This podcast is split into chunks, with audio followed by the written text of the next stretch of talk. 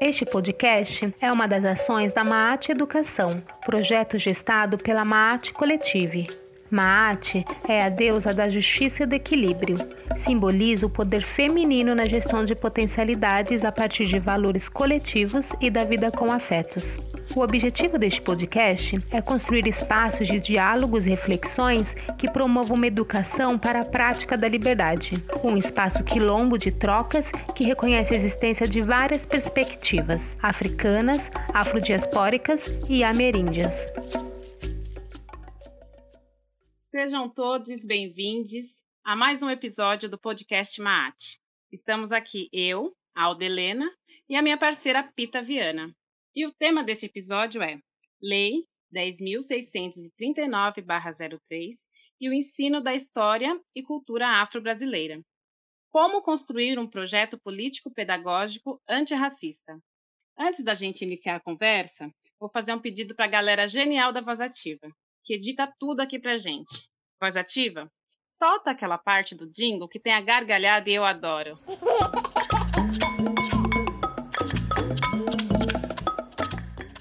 É, é isso aí. Porque nessa gira temos convidada. Diz aí, mana. Olá a todos, todas e todes. Aqui quem fala é a Pita Viana. E hoje, neste nosso episódio, no nosso terceiro episódio, nós temos uma convidada mais que especial que é a Cibele Raci. A Cibele Raci, por ela é uma diretora aposentada e tem uma história de luta por uma educação antirracista. Atuou como diretora da EMEI Nelson Mandela, uma escola localizada na zona norte de São Paulo, durante 15 anos. E neste período, ela construiu um projeto político-pedagógico pautado no ensino de história e cultura afro-brasileira e africana como fio condutor do currículo escolar. Ela reformulou todas as práticas administrativas da escola para tornar o ambiente o mais inclusivo possível para os funcionários, sem, sem importar raça, gênero ou cargo. A escola ela ganhou diversos prêmios por sua iniciativa pedagógica. Foram mais de 10 prêmios pelo projeto de transformação social. E a Cibele Raci também está na lista da BBC entre as 100 mulheres inspiradoras e influentes de todo o mundo para 2020 não é pouca coisa, né? É, então, Sibeli, conta mais para a gente é, mais sobre sua história, sobre você, sua, sua atuação. Conta aí pra gente. Oi, Pita. Oi, Alda. Oi, todo mundo que está ouvindo a gente. É isso, né? É muita história para contar. 15 anos à frente de uma escola, dá para acontecer, desacontecer e acontecer de novo, né? Eu cheguei lá em 2004, fui observando as relações de trabalho que aconteciam e logo de cara já ficou muito óbvio para mim o que hoje a gente conhece muito bem como o racismo estrutural, né? As relações estavam baseadas mesmo nessas relações de inferioridade, superioridade, tu, tudo levando em consideração a cor da pele.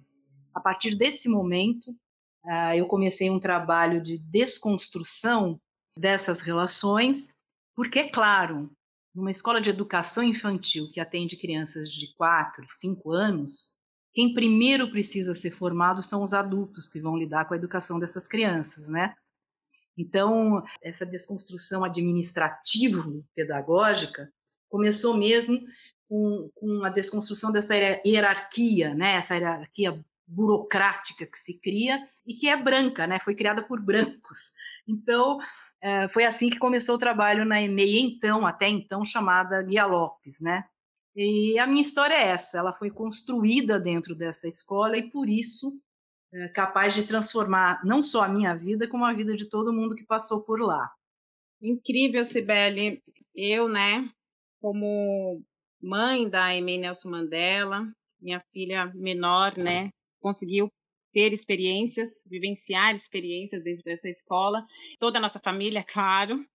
E uma pergunta que, que me cabe, assim, que eu fico refletindo, é sobre é, quando isso começou, né? Como que foi? É, passou por parte da, da equipe interna, mas foi logo depois da implementação da lei? Quantos anos levou? Ou foi tudo fácil, tudo tranquilo? Falou, vamos fazer e aconteceu.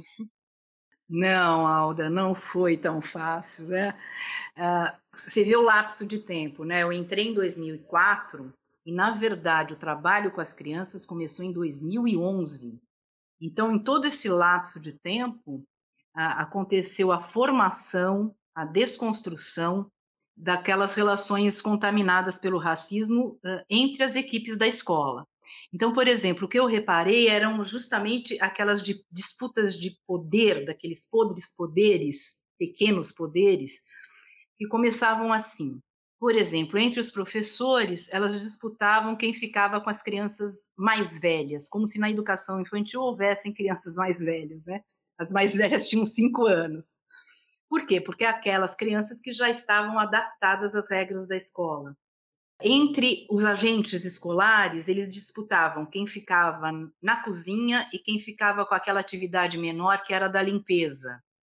A escola, por exemplo, disputava o poder do saber, desconsiderando tudo que as famílias traziam, né? E é claro que nessas relações e nessas disputas de poder, o que determinava quem ganhava e quem perdia era a cor da pele, sem dúvida nenhuma.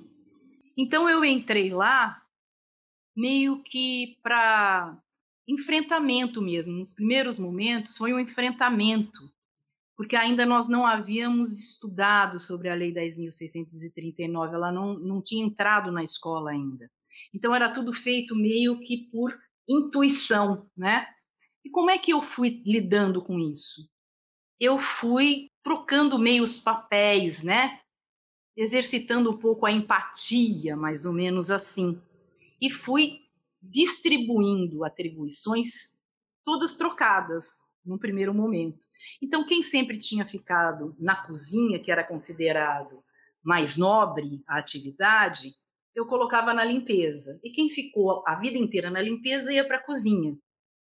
E por exemplo, os professores, que eram o centro da escola, a escola girava em torno daquele grupo 100% branco. Eu fui tirando esse professor do centro da escola e fui colocando a criança no centro dos processos. Isso significava tirar essa hegemonia branca e colocar crianças negras no centro de tudo, né? E sem falar muito nisso, isso, isso foi acontecendo eh, tomando várias atitudes e tal. E, aí, e as famílias, em sua maioria negras, declaradas ou não, eu fui trazendo essas famílias cada vez mais para dentro da escola, porque elas só entravam na escola para pegar os filhos e ir embora. E quando muito, escutar reclamação da professora na porta da sala de aula quando iam buscar seus filhos, né? É sempre uma, uma, uma relação de, de poder mesmo e, e de um poder nefasto, né? porque as outras mães estavam em volta e a reclamação era todo dia. Às vezes eu tinha que acudir lá porque saía mesmo briga e tal. Hostil, né? Uma relação hostil. E eu fui chamando essa família para tomar conta um pouco do espaço escolar. Então, a, a, a primeira vez foi para pintar brincadeiras no chão para os seus filhos. Né? Os filhos escolheram as brincadeiras e as famílias passaram o dia lá é, pintando o chão. E quem serviu o almoço, por exemplo, para essas famílias, fui eu, como diretora, minha assistente de direção e a coordenadora pedagógica. Então, assim, eu fui fazendo uma troca de papéis. E, e isso, isso foi gerando um certo conforto para aqueles menos favorecidos na, na, na, na troca de, de poderes ali dentro. Né? Quem era menos ouvido passou a ser ouvido. E, mas isso levou um tempo considerável, né, até a lei chegar e a gente implementar o estudo da, da cultura e história africana. É, Sibeli, sobre isso, ah, primeiramente eu quero agradecer a sua participação né, no nosso podcast. Você é uma referência para gente, é uma mulher que é inspiradora, é, que inspira o nosso trabalho e o seu e a sua obra, o, o seu projeto, ele alimenta nossos sonhos, nossos sonhos também por essa educação antirracista por essa educação emancipadora. Sobre a Lei 10.639, eu queria fazer uma pergunta. Eu queria saber como foi é, esse diálogo com a comunidade escolar na mudança desse currículo teve um caso né, de manifestação racista logo no início, né, picharam o, o muro da escola fazendo com declarações racistas. Então, o que eu queria saber como foi é, esse diálogo com a comunidade escolar no sentido de se engajar nesse, nesse projeto político-pedagógico e de lidar com essas situações aí de racismo. Olha, Pita, antes de chegar nesse episódio, é preciso falar que os adultos, professores e todas as equipes da escola passaram por uma formação nos horários coletivos é, fundamental. Então, além das, é, de horas e horas de leitura, nós levamos para a escola pessoas incríveis para dar formação. Por que, que, eu, que eu, eu pedi um adendo assim para falar sobre essa formação? Porque se essa pichação do muro tivesse acontecido sem que a escola estivesse preparada para ela, isso seria um desastre. Mas nós estávamos totalmente preparadas para reagir da forma, que, da forma que reagimos. Por quê? Essa pichação, na verdade, foi uma resposta a uma festa, a primeira festa afro-brasileira que a gente fez, em substituição à festa junina, que era o comum se fazer. Então a festa, a primeira festa afro-brasileira aconteceu em junho, julho. Em outubro veio a pichação nazista no muro, né? Vamos cuidar do futuro das nossas crianças brancas. E uh, foi muito interessante porque mesmo a gente estando ali aprofundada, aprofundadas nos estudos, quando eu li aquilo, eu, eu, fui, eu vim para casa pensando como eu voltaria no dia seguinte para conversar com as crianças e com as professoras. E eu levei um susto quando eu voltei no dia seguinte, porque as crianças estavam enlouquecidas dizendo: Olha, Sibeli, você viu o que aconteceu no muro? Elas já sabiam de cor a frase: Vamos cuidar do futuro. Que absurdo! Como é? Quem escreveu isso? Porque as famílias se sentiram tão acolhidas com aquela festa afro-brasileira, elas se sentiram tão reconhecidas, a sua identidade foi tão exposta e tão belamente exposta, que elas, elas compraram o projeto da escola em junho. Então, quando veio a pichação, elas tomaram as dores, as suas dores e as dores da escola, sabe? E, a, e foi um momento de união, de, de, incrível que aconteceu. Então, nós conseguimos mobilizar o bairro, os artistas, o movimento negro, os anarcopunks, enfim, veio gente de tudo quanto era lugar, e as crianças é que decidiram, então, pintar o muro para encobrir aquela frase, os símbolos nazistas e a frase. Foram, foram dois momentos uh, em que a gente teve certeza que, ao invés de recuar como se imaginava, quem fez aquilo imaginava que ia acontecer, a gente tinha mais era que aprofundar mesmo os estudos e, e, e ter uh, como meta uma pedagogia antirracista, né? Desde a primeira infância, porque a gente entendeu que sendo uma escola de educação infantil, a gente conseguiu mexer com gente a ponto de fazer essa pichação é porque a coisa era séria e a gente precisava investir nessa educação antirracista de verdade. Você sabe, Sibeli, que eu estou aqui refletindo enquanto você fala, que é isso, né? Acho que para a gente conseguir bons resultados, né? Resultados eficazes, como aconteceu na M. Nelson Mandela, a gente precisa mexer na estrutura. Então, quando você fala dessas questões administrativas, é uma alteração estrutural, né? De como que funcionam as coisas ali dentro da instituição. Então, acho que quando a gente vai falar de racismo estrutural tal, é bom a gente pensar, porque parte daí, porque eu fico pensando, não adianta lá a gente fazer alguma atividade, fazer leituras, tal, se não tem uma mudança de ideia e de pensamento ali por quem está no controle de tudo né? E, e, eu fico pensando, sempre que eu passo pelos espaços, principalmente é, do serviço público, que é isso, é, todos os lugares eu vejo que a gente tem um problema social e esse problema é do adulto adulto, né? Para mim não, não é, é encabido pensar que os problemas são as crianças, como a gente costuma pensar, ou sempre nessas questões de, né, de relação de superioridade, ou o problema é a criança, ou o problema é a pessoa negra, ou o problema, né? Nunca o é, tá na questão da do, do que é normativo. E essa questão também de educação, como a gente vai estudar um pouco, né, Pita, na, na, no Singularidades, a Ries, que vai falar do adultocentrismo, agora que a gente está pesquisando mais sobre Renato Nogueira, que fala sobre a questão de infâncias e da infância como um estado, né? Essa questão de formação do, do sujeito, principalmente adulto, significa reformular, né? A gente precisa se rever, se reformular para poder atuar um novo pensamento em relação às crianças, né? E aí, quando eu vou vendo sobre a minha participação, eu estava no momento de faculdade, né, de pedagogia, e ver que realmente na a, a EMEI era o único lugar que a diretora não estava lá naquela mesa que a gente na, que a gente conhece o diretor, né? As crianças, você tinha contato com as crianças, você recebia na porta, todas as crianças sabem o seu nome, as crianças eu via, né, crianças saindo da sala, Sibeli, Sibeli, e como que é, o, o diretor precisa estar tá nesse espaço pedagógico junto com os professores, e esse processo de você atuar junto, tá ali, mudar de, de lugar para que ser uma referência para as pessoas entender que aquilo era possível. Então eu fico pensando que é, é esse é um caminho, né, para a gente pensar numa mudança, numa educação antirracista de fato, quando as pessoas questionam, né? É, na verdade, Alda, existem duas questões fundamentais, pelo menos num território de educação na escola, que eu acho que precisa mudar. A primeira coisa é a sala dos professores, a segunda é a diretoria. São territórios que precisam de intervenção. é, a sala dos professores, na verdade, ela, logo que eu entrei, era, era território proibido para qualquer pessoa que não fosse professor era um corporativismo, mas daqueles uh, negativos mesmo, né? Quando entra uma pessoa, todo mundo para de falar, porque geralmente estão falando de alguém.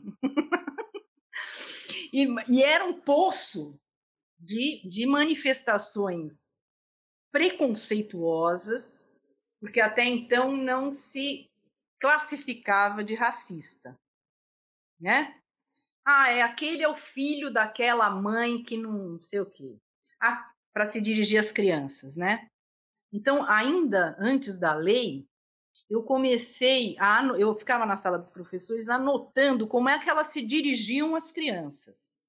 Até um dia que eu fiz uma reunião e elas falando das crianças, aí eu pegava o papel e falei: "Vocês estão falando de quem?" E começava a ler como é que elas falavam das crianças, né?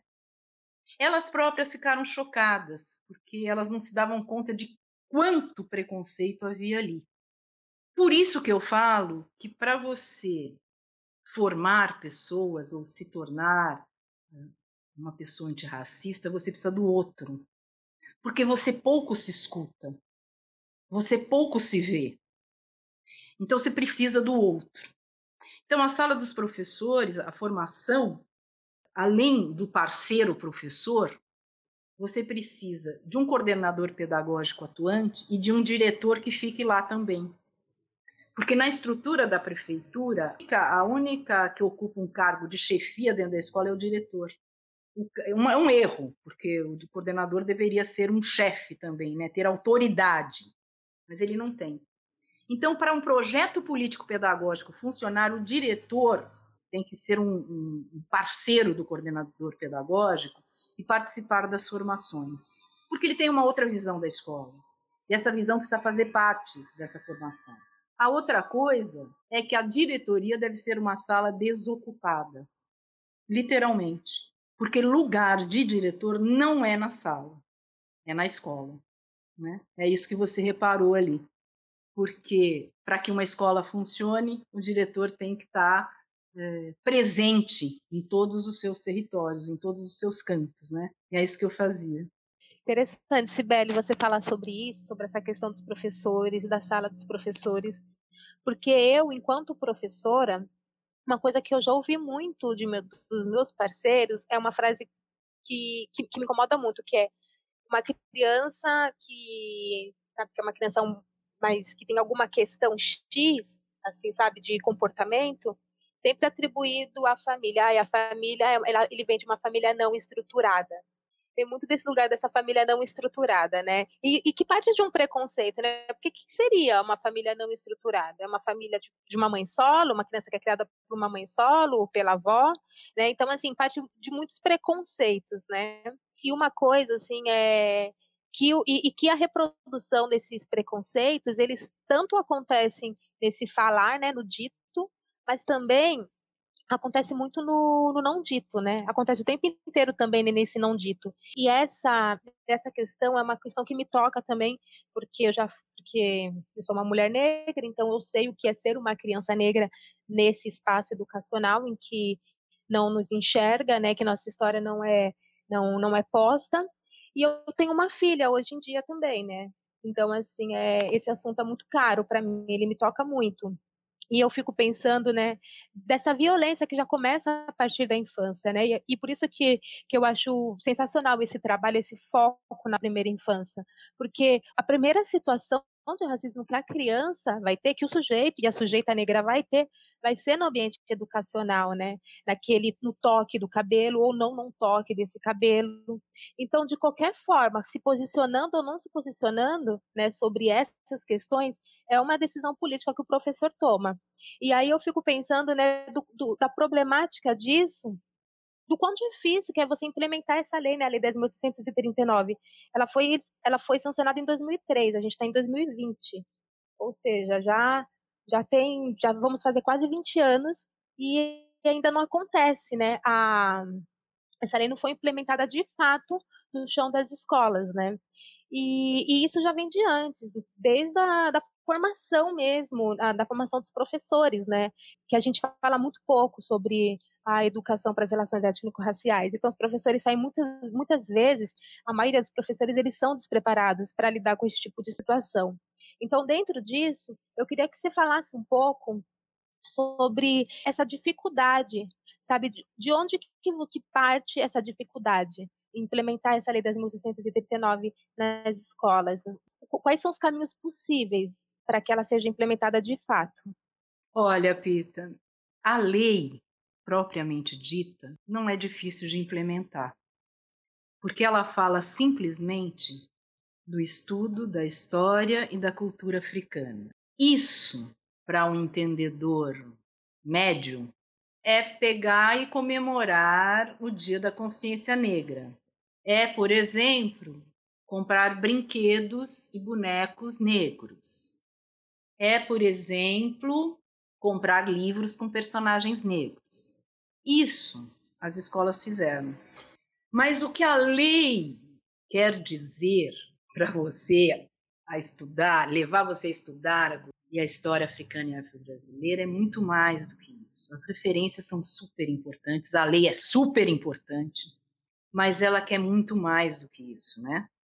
Ela quer desencadear com o conhecimento uma autoavaliação, uma autorreflexão, principalmente do povo branco.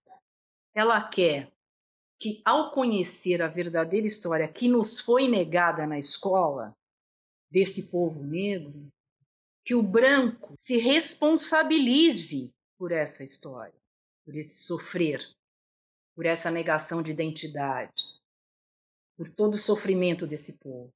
E que, ao se responsabilizar, assuma também a responsabilidade de combater o racismo.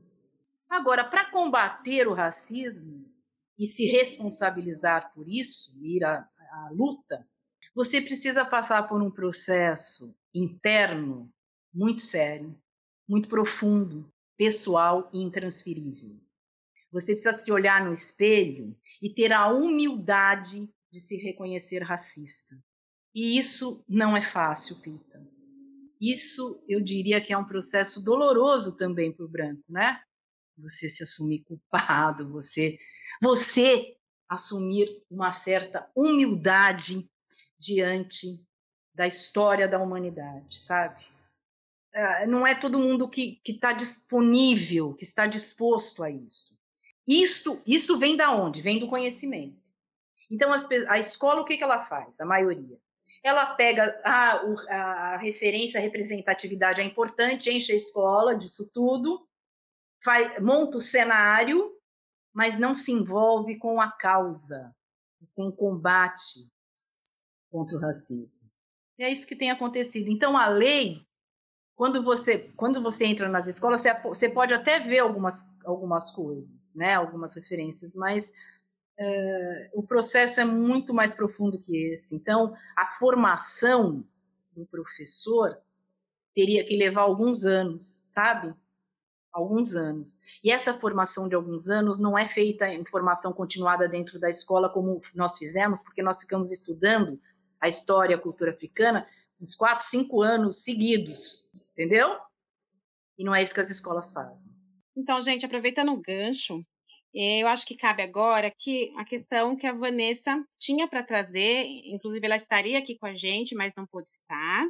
Eu fui perguntar para ela sobre essa questão, porque eu sabia que era uma questão importante, e ela mandou para a gente aqui, e eu acho importante colocar a questão na íntegra, né, com a voz da Vanessa aqui, assim a gente aproveita e mata saudade. E vou aproveitar também para mandar um abraço aí para Ana Lu, a nossa outra parceira. E aí eu acredito que tinha que ter um tipo de, de reflexão com a Cibele no sentido de que assim existe um, um universal que não é universal porque não abarca todo, né, que não abarca todo mundo, que é o padrão, né, dessa ideia eurocêntrica branca, tudo mais. Mas aí estudando algumas correntes, tipo Fanon, por exemplo, a gente vai entender que se eu sou racializada, eu sou racializada a partir de é, eu sou racializada negativamente é, isso acontece porque existe um padrão é, de raça, é, entre aspas, ali, né, o considerado o modelo do mundo, o puro, tananantal. E aí, é, essa ideia de qual, qual, foi o momento que a Cibele né, entendeu que. E é isso, a gente é, sofre muitas coisas e muitas vezes não consegue nomear essas coisas, né? E aí, quando a gente consegue, as pessoas negras que têm a oportunidade de entender o que é o racismo é, e o que, que essa doença social causa em boa parte da população, aí a gente consegue saber. Muitas pessoas, aliás, a maioria das pessoas brancas também se locomovem no mundo sem se darem conta de que a sua pele é um poder. E é um poder muito grande, né? Então, acho que perguntar para a Sibeli é, qual foi o momento que ela entendeu, né, que a cor da pele dela era um poder dominante no mundo e como é que ela podia usar esse poder dominante no mundo para fazer ações no campo da educação que tornem a sociedade menos opressora, menos racista, né? e, consequentemente, é, tem uma coisa que, que a gente conversa muito no, no grupo da aula de quinta-feira, né? Que, que, as pessoas brancas, né, é, sempre nessas discussões caem, né? De trazer qual é a cor do seu avô, do seu parente, ou que faz a capoeira, que é aquilo, tananã.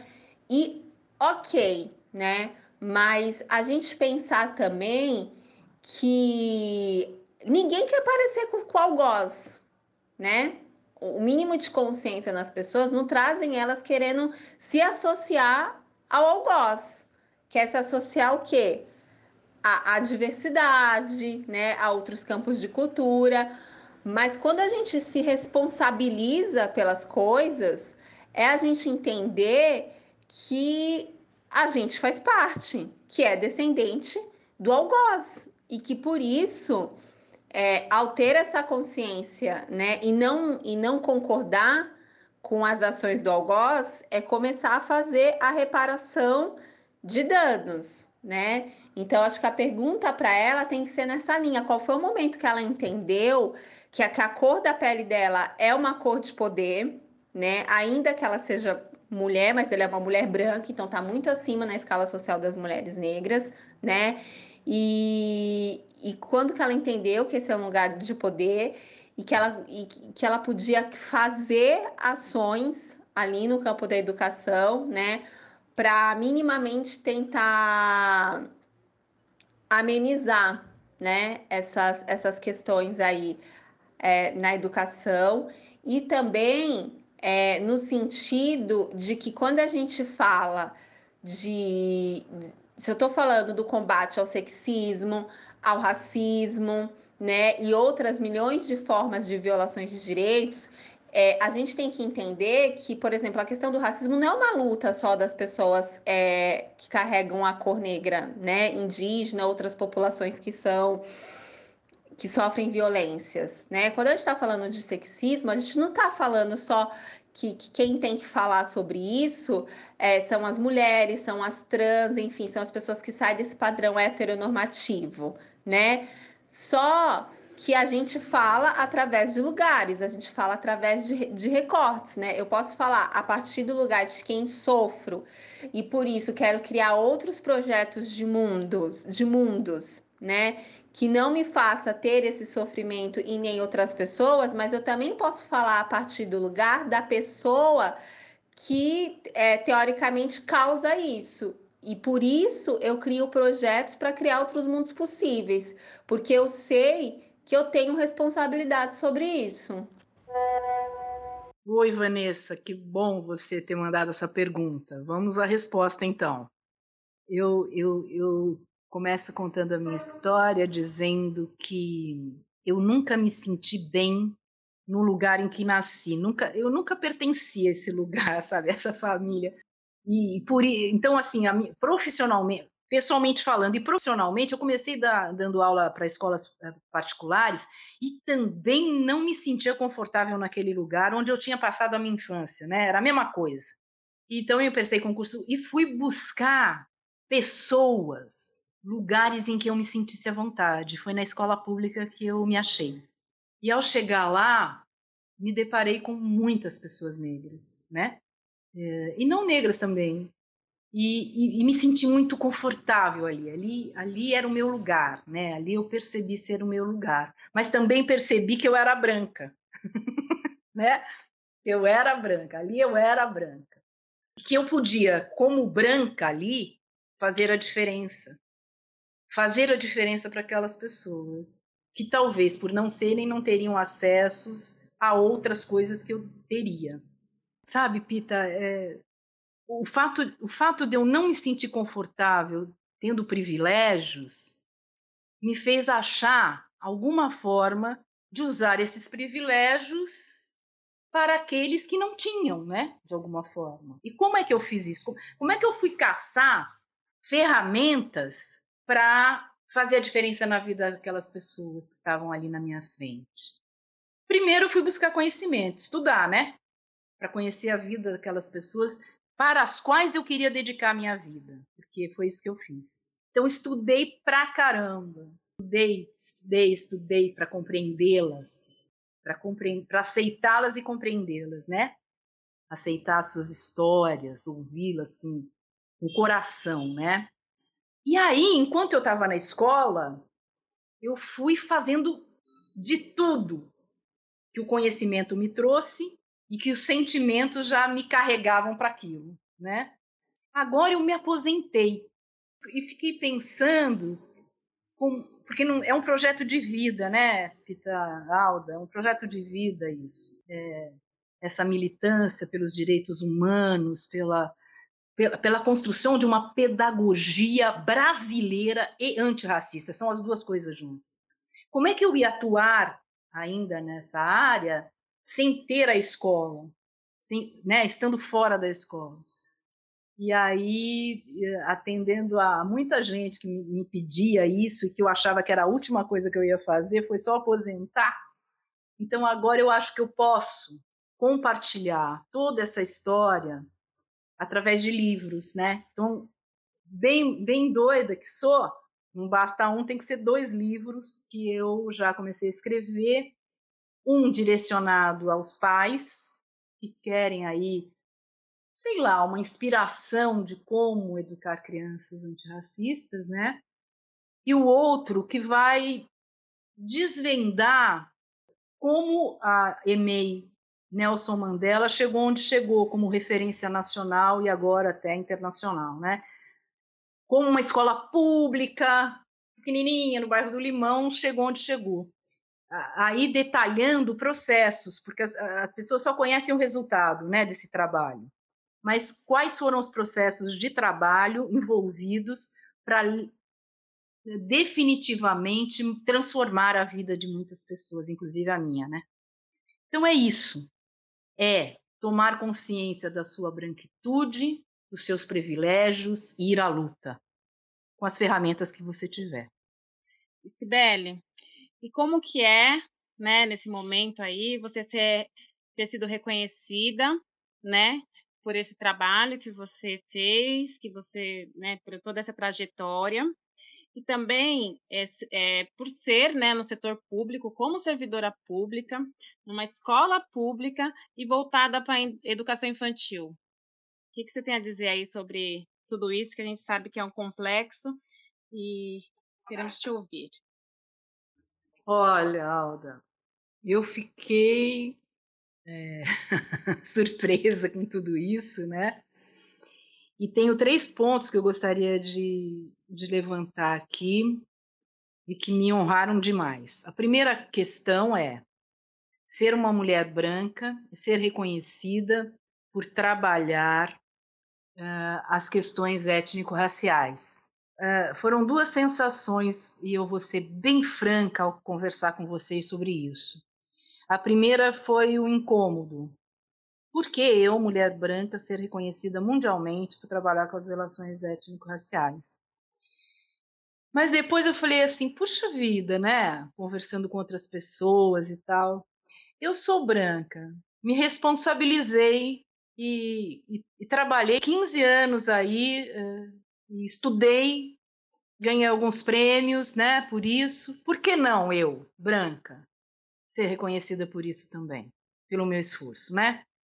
Então eu aceitei de bom grado, né? Acabei aceitando de bom grado esse reconhecimento. A segunda coisa é que foi uma escola de educação infantil. E isso aqui no Brasil, não sei em outros países, é considerado um tabu violentíssimo, porque se acredita que crianças de 4 e 5 anos são incapazes de ter atitudes racistas. E é claro que isso acontece, Alda, Pita, porque o adulto quer se eximir de qualquer responsabilidade. Ele acredita que, não sendo racista, ele é incapaz de educar alguém racista. Então, uh, fica provado por esse reconhecimento que a necessidade de se introduzir a Lei 10.639 de 2003 nas escolas de educação infantil e nos centros de educação infantil. Né? Crianças com zero anos de idade, se não conseguem discutir ou refletir sobre isso, precisam ter representatividade nos centros de educação infantil, precisam ter nas paredes, nos muros, nas janelas, no piso, enfim, dados da sua identidade expostos, né? Para sua autoestima e tudo mais. Então, é um ponto fundamental. O Brasil precisa, não, o Brasil, a educação brasileira e os educadores e professores brasileiros precisam deixar um pouco a hipocrisia de lado. E os pais precisam ser mais conscientes. Ninguém dá aula de racismo, todo mundo aprende. Aprende vendo, ouvindo, prestando atenção no mundo em que vive. E as crianças são leitoras exímias desse mundo, muito mais que nós. E a outra questão é que uma escola pública foi reconhecida mundialmente. Uma prática de uma escola pública no bairro do Limão. E uma servidora pública foi reconhecida. Então, o que eu espero de verdade é que todo mundo acredite na escola pública, que ela pode ser de excelência, né? Que a dedicação, que o esforço. E eu acabo de, uh, falando o que eu disse em, todo, em todos os lugares que eu tenho ido. A educação forma uma pessoa. A educação pública é capaz de transformar um país.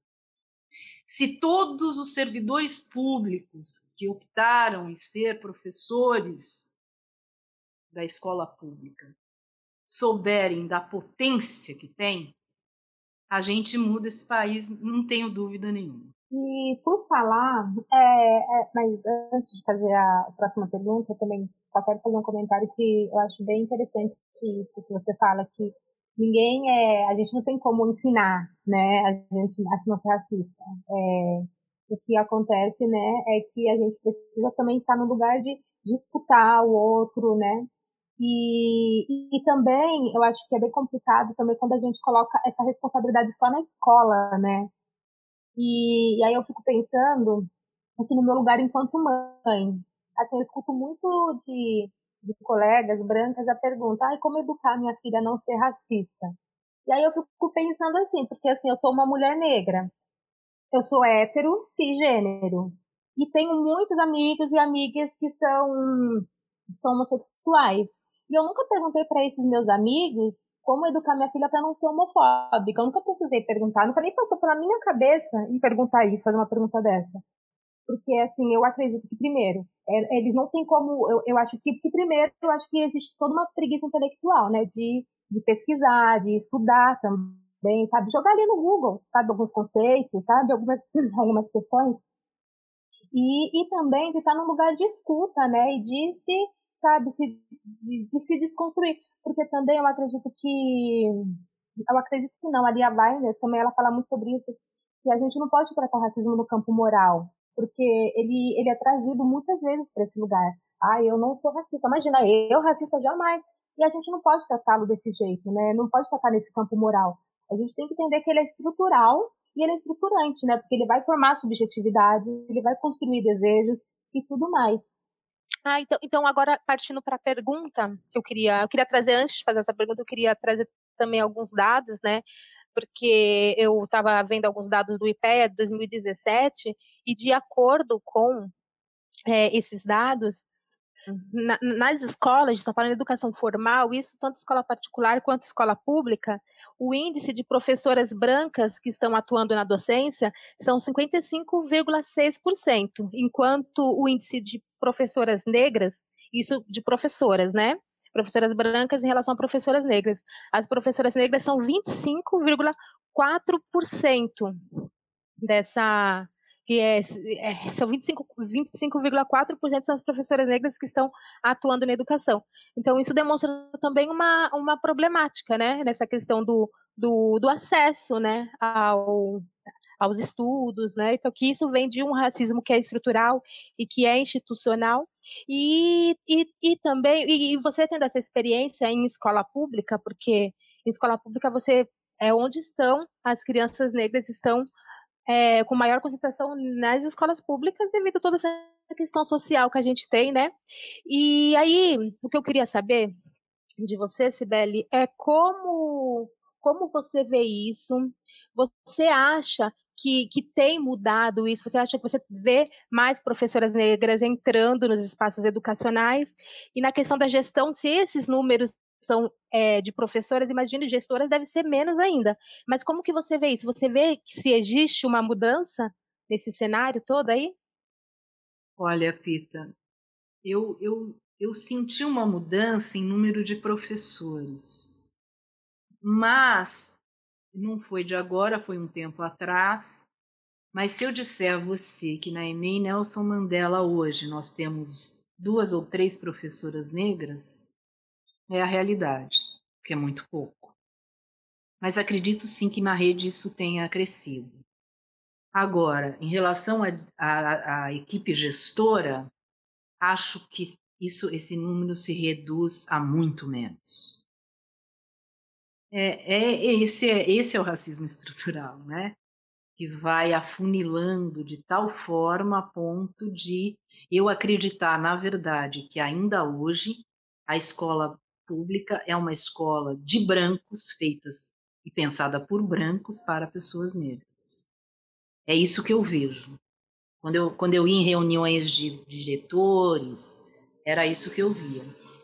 De fato, pessoa, a grande, grande, grande maioria de pessoas brancas, mulheres e brancas. É, apesar das cotas, né? Porque existem cotas nos concursos. Mas, é, mesmo assim, ainda é uma maioria branca. É, deixa eu fazer só um comentário que eu acho complexo isso, ao passo que a gente reflete sobre é, acabar com os concursos, porque aí, se for por indicação, como já acontece no Estado, a gente vai estar tá muito longe de uma educação antirracista por meio do, de referências, né? sempre vai ser o professor branco ou a gestão branca, e a, a gente fica mais distante. Aí acho que é por isso até que começou a ah, não. É, dos males, o menos mal, né? Na verdade, o concurso público garante algumas coisas, né? Inclusive as cotas. A, a questão do, do não concurso é, é, jogar na mão de políticos partidários, né? As indicações. Isso é uma temeridade para o serviço público. Cair na mão de partidos políticos é uma temeridade. A educação ela é política, ela não pode ser partidária. É, é sobre isso mesmo que, que eu estava trazendo e refletindo. E, e também foi um dos ganchos, ou do, do, do meu desejo de a gente pensar numa escola, né? Que é pessoas, que a gente pudesse ter pessoas negras na gestão, pessoas negras como professores, pessoas negras em todos os lugares, para as crianças também é, ver essa representatividade e ver que a gente tem conhecimento sim, né, e que a gente pode também contribuir com a educação, porque senão a gente fica sempre, a, a criança sempre tem é, essa subjetividade, né? Sempre as pessoas que estão nos lugares, espaços de poder, são as pessoas brancas e desde a tenridade que se começa na escola.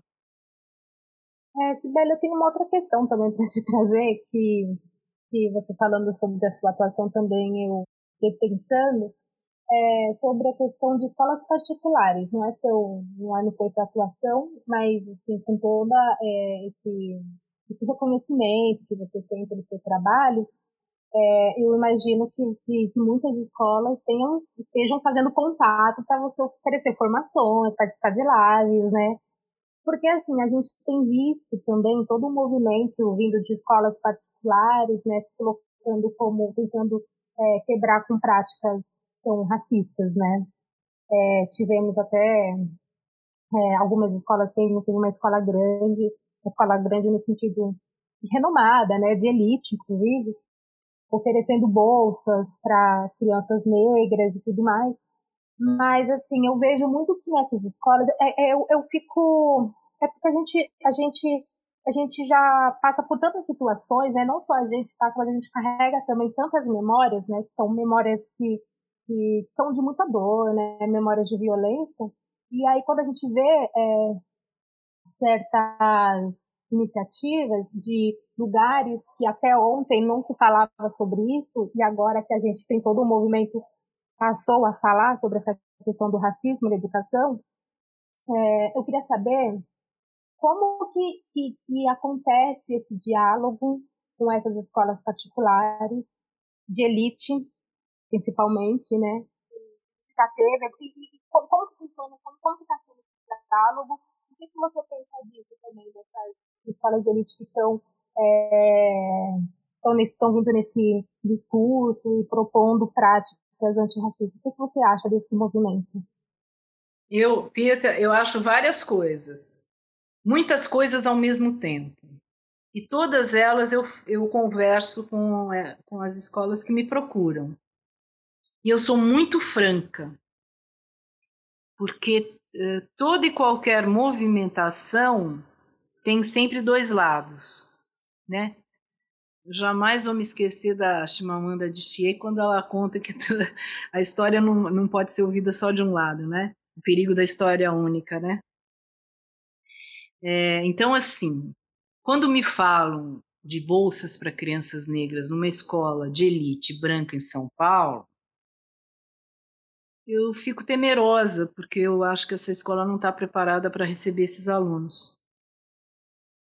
Porque essa escola não tem referências, nem como professores, nem na gestão, pessoas negras, que essa, que essa criança, que esse aluno possa se espelhar.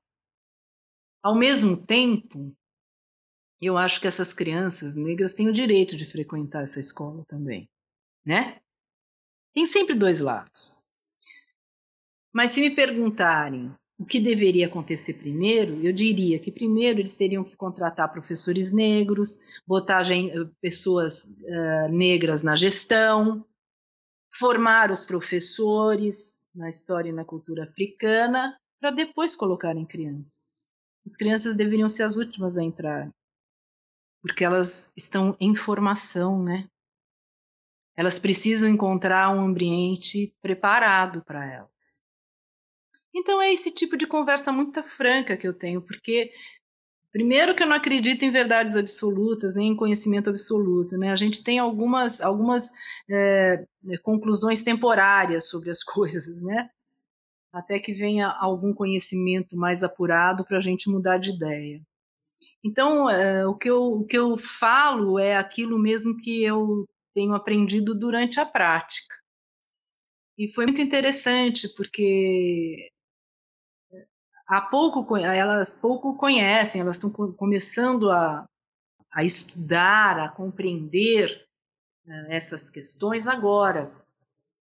Então, muitas perguntas foram feitas e muitas respostas foram feitas e de forma muito franca, sabe, Pita? E Alda, eu não quando eu também eu fico em dúvida, eu não respondo. Eu falo, olha, melhor chamar fulana, ciclana, ciclota, todas as referências negras, né? Porque eu tenho uma coisa também, viu, gente? Vocês precisam saber disso. Eu jamais vou para uma conversa assim sobre racismo né, muito sozinha. Eu sempre levo referências negras comigo. Há sempre uma mulher negra comigo. Porque eu aprendi muito e continuo aprendendo com vocês, né? Que eu já disse, eu sou branca. Quem tem domínio para falar sobre isso são vocês, não sou eu. Eu sou só mais um instrumento, né? E com os meus privilégios posso chegar em alguns lugares. E aí eu carrego vocês junto. Acho que é isso. É isso aí, Sibeli. É, eu posso confirmar isso porque eu sou uma mandelense, falo de boca cheia. é uma foi uma delícia, né, ter vivido a experiência, principalmente com o olhar observador que eu já, já tinha, né, como eu já disse, estava no curso de pedagogia. E vou contar uma história que eu sempre conto, acho que a Sibeli está cansada de ouvir, que é, e que demonstra muito dessa questão atitudinal, né, de ser uma referência de atitudes e, e formadora com rigor. E acho que a gente até conversou um pouquinho disso antes, que é dessa educação mais para o adulto do que para as crianças, né? Então, uma das coisas é isso, né? Lá não tenho medo de sala do diretor, porque o diretor está em todo lugar. e outra coisa é que, é, vou falar então desse episódio aí que foi no evento, a gente estava lá no, fazendo a pesquisa sobre índice de qualidade, e aí depois ia ter um almoço, né? E a gente já estava lá, né, desesperado por conta do almoço, sentindo aquele cheiro maravilhoso. Terminamos, né, a tarefa. Então, é, até fazer um, abrir um parênteses também que é o lugar onde ativamente as famílias participavam, era ouvida. Acho que, em primeiro lugar, sempre, né, quando uma mãe levantava a mão, a Sibeli estava lá e dava, né, sempre chamando o espaço para a participação da família. Então, os índices de qualidade eram sempre cheios, né? E, e aí a gente liberou o almoço. E nesse almoço era um almoço chique, né? Tinha menu. E o menu tinha entrada, que era salada, tinha o prato principal, e depois tinha a sobremesa, e as sobremesas foram feitas pelas crianças, né? E aí a gente acabou o índice, e aí vamos para a comida. e aí teve aquela questão, né, gente, que acho que é natural, pensando é naturalizado pensando na nossa sociedade, assim, visto em todos os espaços, então não foi lá, né? Eu vejo isso em todos os espaços, liberou a comida, todo mundo sai correndo para comer porque está morrendo de fome, quer ser o primeiro. E aí as, tinha professores, né, na, na frente da fila. Não, não sei se eram os primeiros, mas ali na frente da fila tinha professores também. Daí a Cibele chegou e falou, né, com toda a educação, falou, ó, caros professores, nós somos os anfitriões, né, desse almoço. Então a gente deve esperar as famílias se servirem. Aí os professores saíram, né? E foram lá para o final da fila. Então, naquele momento ali, eu fui formada, né? Num, num, numa questão de, de, de, gestora mesmo. É, até tem uma questão que é isso. É, nas empresas, né? Privadas, né? Que não seja do setor público, tem o diretor, tem uma certa hierarquia, não que a hierarquia é bom, mas sempre tem uma liderança que está ali à frente.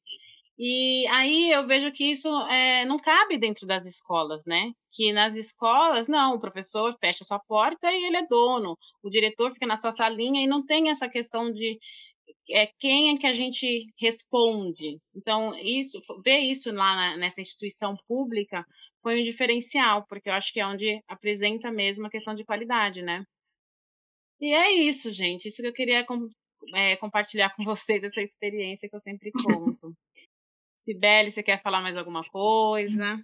Imagina, eu quero só agradecer essa oportunidade de estar trocando com vocês, duas queridas. Sinto falta de Vanessa e da Ana, porque já as conheço. Trocamos já várias conversas interessantes, eu aprendi muito com elas também e me coloco à disposição. Se futuramente der tudo certo, eu venho falar dos livros aqui com vocês, né? Conversar sobre eles também. E uh, contem comigo para o que precisarem, né? Estou sempre disponível aqui para vocês, minhas queridas amigas. Foi um prazer participar, viu? Um grande beijo para vocês. Obrigada, Sibeli, pela sua participação. É, só queria só fazer o, esse comentário de como que eu conheci a pessoa Cibele, que foi pela Alda. Só que interessante, né, que, que eu já, antes de, antes de conhecer a Cibele, sempre admirei muito o trabalho da EMEI, Nelson Mandela. Só que assim, eu sabia que, que tinha uma diretora que era a Cibele Raci, mas eu nunca tinha visto a cara, o rosto da Cibele. E na minha cabeça, é, eu nunca tinha passado na minha cabeça que a Cibele fosse branca. Eu descobri isso quando eu a conheci. Porque isso também não foi uma questão que era. Que, que nunca passou pela minha cabeça, assim, porque na verdade eu sempre admirei tanto a obra, admirei tanto o projeto, tanto o trabalho, que a questão da cor não passava pela minha cabeça. E aí depois, quando eu descobri que, a, que ela era uma mulher branca, é, eu fiquei muito surpresa e, e você é uma grande aliada, Sibeli. A sua, a sua história ela é uma história de muita luta e ela fala muito por si, sabe? A sua história. E eu admiro muito você, é uma referência e obrigada por, pela oportunidade de fazer essa, essa esse bate-papo contigo. Pita, é, é, o maior elogio que você podia fazer para mim, você acabou de fazer. Muito obrigada. Muito obrigada pela tua sensibilidade. Então é isso, gente momento de felicidade aqui no final desse podcast.